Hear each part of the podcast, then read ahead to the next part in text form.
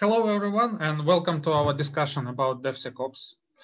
Uh, my name is Vlad Gram, and I am head of DevOps unit in Ciclum Digital. So I am responsible for uh, various uh, DevOps and DevSecOps projects.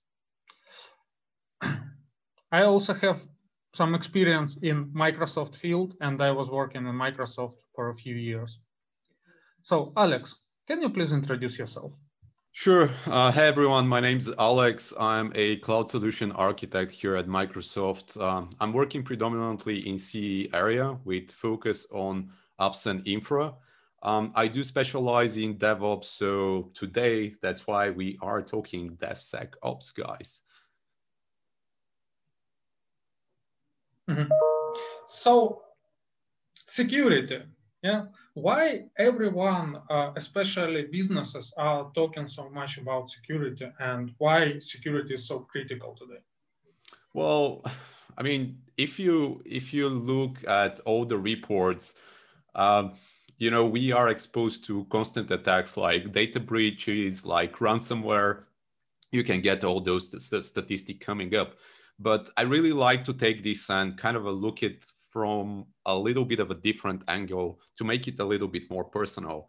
Like mm-hmm. a couple of weeks back, I left a V M just with a password with a public I P on the internet. And I did have like an intrusion detection tool running on it. And you wouldn't imagine how many um, proofs were there to actually attack this V M. And my point is um, today we don't have just people that are sitting around behind computer doing stuff. All those things are becoming automatic, automatic scanning, automatic attacks. So just assume that constantly, if you have a public I P, you are under attack. The other point is that um, there was a report that between eighty and ninety percent of all programs or let's say projects that are released today actually have Um, eighty to ninety percent uh, open source code within them. And if you look at it, you have a bunch of libraries that you are including in your project, and they, they actually depend on other open source libraries. So you have this huge graph of libraries that you are including, and this really increases the attack surface of the product that you are releasing. And with the idea of having these automated tools that are kind of a constantly probing you for attacks, and this huge amount and this, I would say, graph of libraries that you have that you need to constantly check for vulnerabilities. I mean, that's a lot of work to do. And that's why kind of having something to kind of uh, do those security steps for you, it's like really, really important. Mm-hmm. And uh, if we're talking about uh, automation of attack surface, uh, so can we do in automated way, like for example, securing the C I C D pipeline? Can, can we do uh, an automated security as well?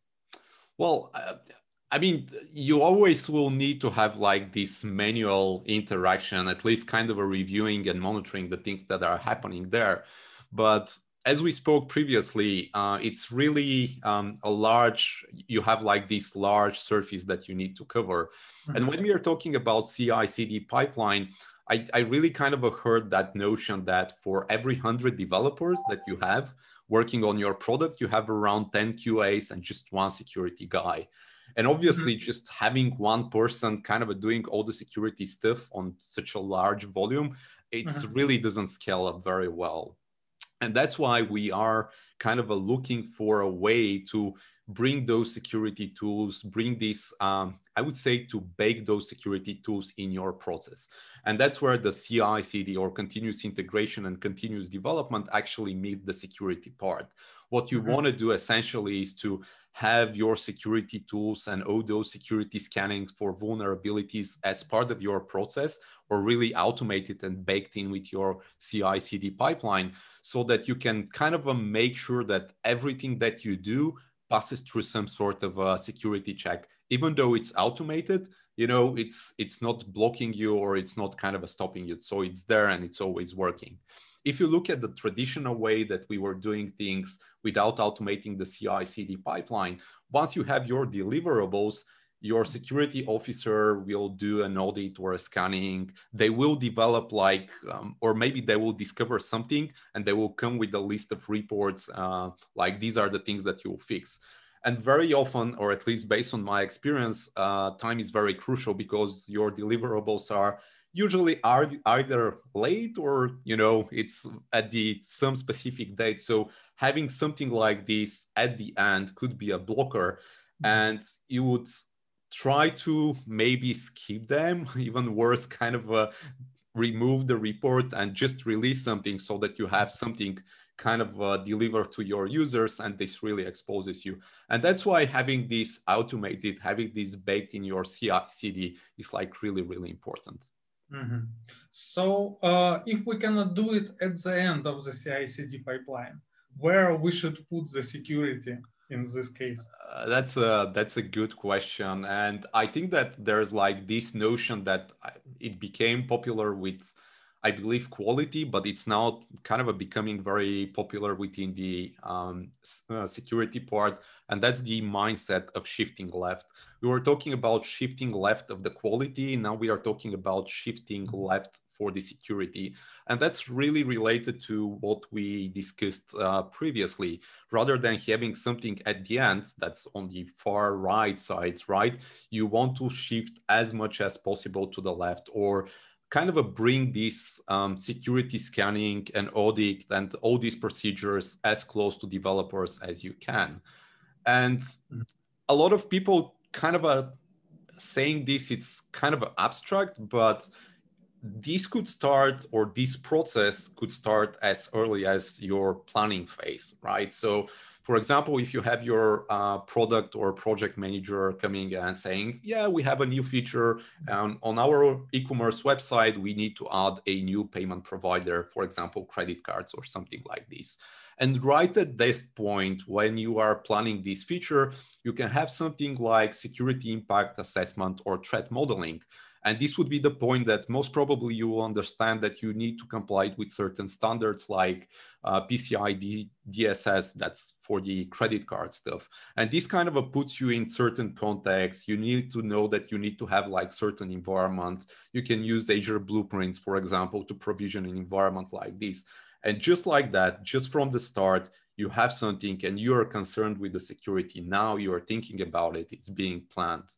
And these are steps that if you're kind of a following some form of agile project management, you can add it to your definition of done. So it's a visible work and it's something that needs to be done. But as said previously, this is shifting left. And now it's not just the security guy at the end, it's everybody that's kind of a starting from the planning, development, operations, they are concerned with that uh, thing. So that's really kind of a bringing this uh, to the developers and shifting left.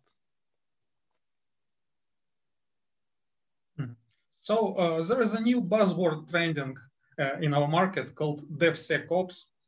Yeah. Uh, so uh, how would you, or like from Microsoft perspective or from your perspective, define the DevSecOps process, and what is DevSecOps comparing to DevOps? Yeah. Uh, well, that's a, that's an interesting question, right? Now we have a lot of like data ops, M L ops, uh, DevSecOps. And um, it's kind of a way to, uh, the way that I understand it and the way that I present it, it's kind of a way to bring this agility that the DevOps process have into different areas. And specifically with DevSecOps is bringing this agility in the um, security area. And what we discussed, that's kind of including certain tools or certain parts within your DevOps process that are related to security. And to be a little bit more specific how this might look, again, just not to be like very vague. Um, if you are, let's say, into the software development, there are certain phases, of course, there's plan, develop, uh, validate, deploy, monitor.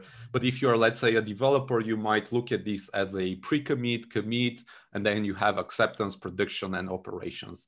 And in all those steps, you can actually add certain steps that are related to security and are taking like piece by piece, um, addressing some of those security concerns that you can have. And for example, in the pre-commit part, uh, you can have something, as we said, threat modeling um, and some sort of attack mapping. But you can kind of a go a step further. And for the development environment, you can put certain security plugins. Um, you can enforce some, certain secure code standards. You can have something like uh, pre-commit hooks that would scan the source code for any credentials that you might be kind of a committing. So for example, if you are committing to a public repo, it happens from now and then that somebody will publish like a key or a password, and you know, there are automated tools that are scanning for those things. Then at the commit stage, um, you will have things like automated testing, you'll have like static code analysis. Um, I think that very important here is to mention that that would be the place to place things like open source security vulnerability scanning, as well as license violations. Uh, because when we are talking about DevSecOps, it's not just about like security vulnerabilities that you need to check, but also it's about compliance. Like, are those libraries that you are using compliant? Are, you know, do you have the right to use these specific licenses? So at the end, when you do an audit, can you release your product?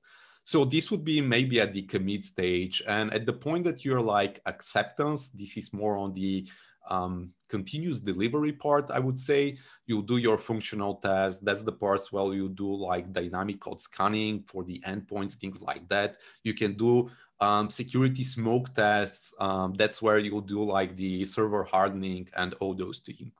And finally, you have the monitoring part really, which is once you deploy, it just doesn't like statically stay there. Like you pass through everything and that's there. You can still have some automatic tools that will do automatic penetration testing, or maybe you can do this continuous scanning. So if due to some reason somebody goes and changes the configuration at the runtime environment, at least you can catch it and you know that you are now exposed with something like this. So these are more or less the uh, specific points. And of course, in the spirit of DevOps, it's the blameless uh, postmodern. So if something happens, like log it and then try to write, find the root cause of what happened and address it, because it's really a learning that you have there. So I would say in my understanding, these are more or less the steps that you can include. And that's how the security is related to the DevOps pipeline. Mm-hmm. I hope that answered the question. It was a really, really long answer, I know. Yeah, but it, it was a good answer. So uh, here we are talking about something like a continuous security, right? And we are trying to automate the security check. Uh, so uh, can, can you describe some, I don't know, key principles of the uh, DevSecOps and continuous security to follow? Well, uh, as a key principles, uh, there, there are a few things that you need to have in mind. And the first thing that I really like, it's more related to security rather than the DevSecOps, is Um, assume that you're under attack or you're being breached, right? That's a very good principle to start. A lot of people say, um, I, we are not going to be under attack or something like this, but most probably they just don't have the monitoring to see what's going on, right? So having this principle and knowing this um, is like, okay, at some point, you know that you're going to be attacked and most probably breached, right? So it might happen.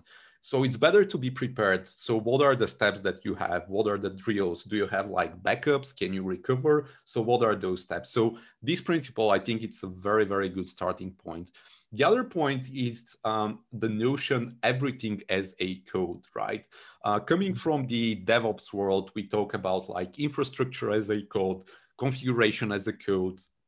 Now we are also talking about security as a code, because once you have all those tools being baked in your C I C D pipeline, it's really configuration scripts. It's, it's how you configure your security scannings and things like that. So once you have everything as a code, all of this is actually being checked in your source control repo. It's visible to everyone. So now security becomes visible. It's not something hidden. And it's also scalable, right? Because if it's as a code, you can rerun it and then you're not depending on some poor uh, security guy at the end kind of a dealing with all the havoc that will come at the end of the process.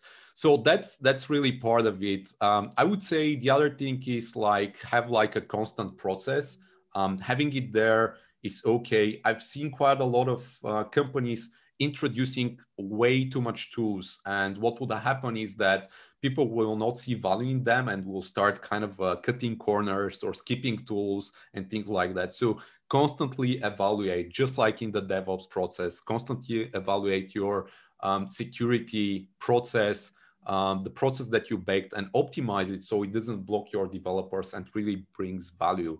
And I would say the last point is, you know, look at the leaders and use the tools that they are providing, right? You are not alone. I mean, in current world, you have like this huge open source um, world where everybody is kind of a contributing. So they, there are tools, there are configurations that, you know, are existing. So why not use that? And again, if we speak about um, Azure specifically, because that's primarily where my experience is, you have things like Azure Blueprints, Azure Policy, um, Azure Groups, existing templates. So you just need to reach out and kind of take them and benefit from them. So that would be it. And of course, as we said, like this shifting left mindset, it's really, really important uh, to have this idea and have this culture to have like this uh, DevSecOps implementation. Yeah, uh, when you mentioned uh, security as a code, I remember uh, the thing that uh, actually also very important. So when we have security as a code and compliance as a code, uh, we are also changing the culture of our company, because exactly. Uh, yeah, because everyone knows that security will be checked and everyone pays attention to security. That, that's, that's absolutely true. And this also brings me to, to another point uh, in this mindset and in this change.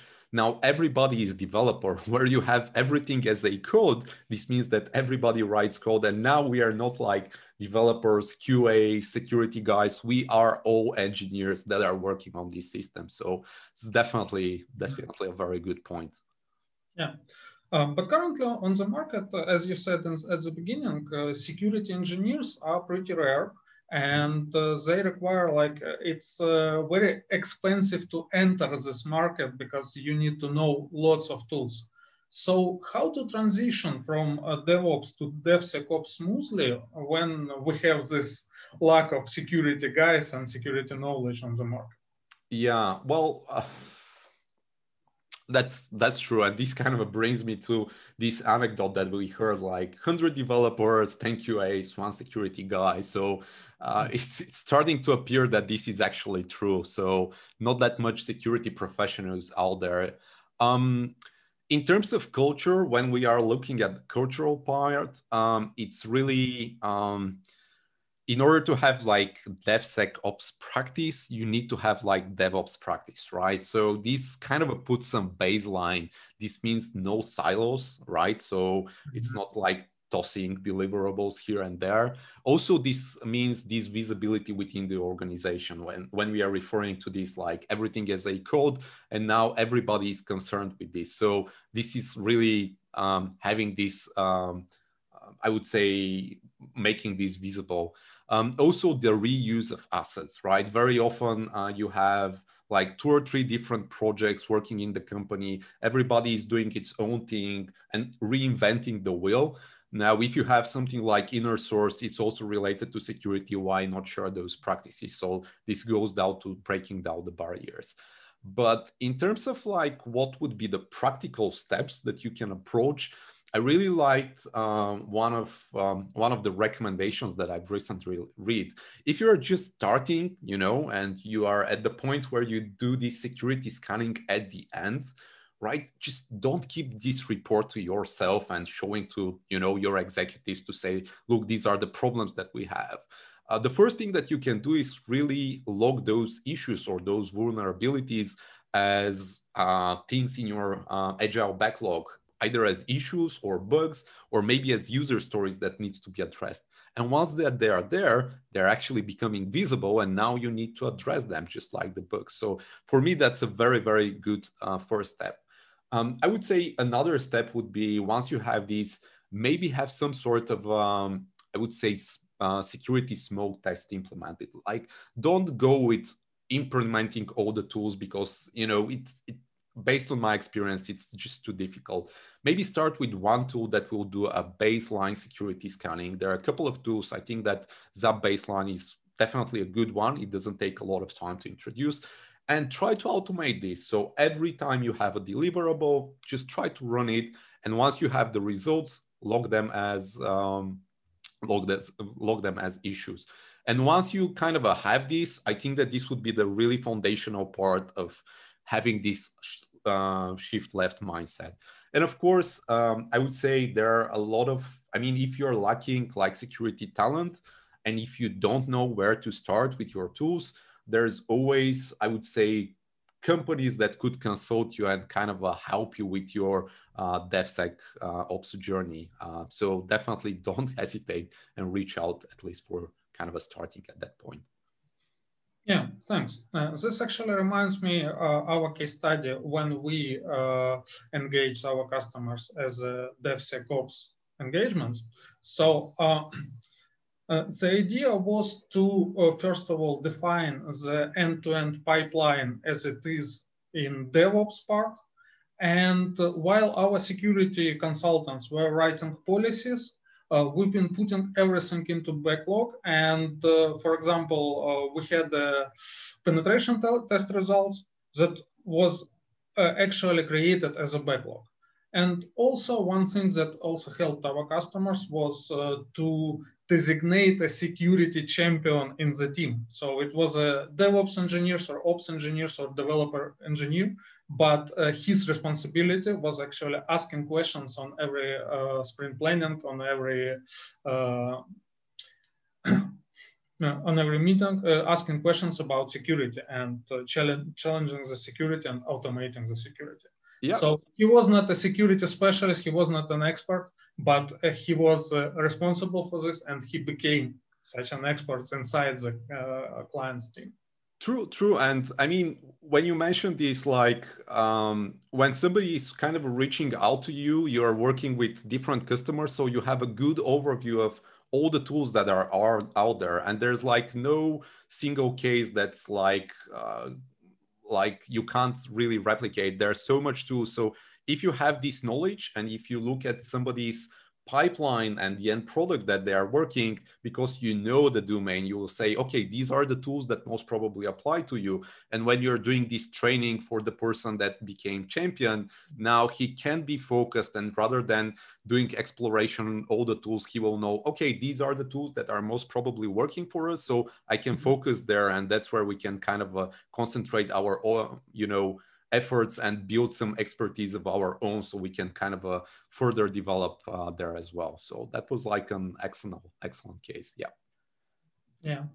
And actually, uh, at the end, I wanted to say that uh, currently Ciclum and Microsoft were becoming partners, and uh, we are working on this DevSecOps initiative together. So uh, Ciclum will also help Microsoft clients to implement DevSecOps processes and practices at their companies. Yeah, yeah. I mean, just uh, why is this really necessary? And um, as I said, there's so much tools. And even if you look at our portfolios, just to mention some of the tools, we have the Azure Secure DevOps kits, we have the Analyzer Scanner, we have security credential scanners. Uh, we do have the blueprints, which are specific environments for specific domains. Then we have things like tools that are like Azure Advanced Threat Protection, Azure Policy, Management Groups, Security uh, Monitoring, Security Center. And on top of this, you have the third-party tools that are being integrated with Azure DevOps, like SonarQube, WhiteSource, um, you know, all those stuff. So you definitely, if you are just starting and you don't have this expertise, you can definitely benefit from some consulting, somebody to point you out, or at least to kind of build this initial pipeline. And just to kind of um, add some, something additional, um, that goes into the area of managed services. Uh, and that's what you kind of created. And that's what we worked on, creating this managed service offer that you can go to customers that are also Microsoft customers and help them with kind of a working with those tools. Mm-hmm. So yeah, definitely. Yeah. Uh, thank you, Alex. It was really interesting to hear. Thank you. Thank you for having me. It was like a really, really interesting conversation to share a point of view on this. Uh, really appreciate it. Thanks. Yeah, thank you. Have a nice one. Bye.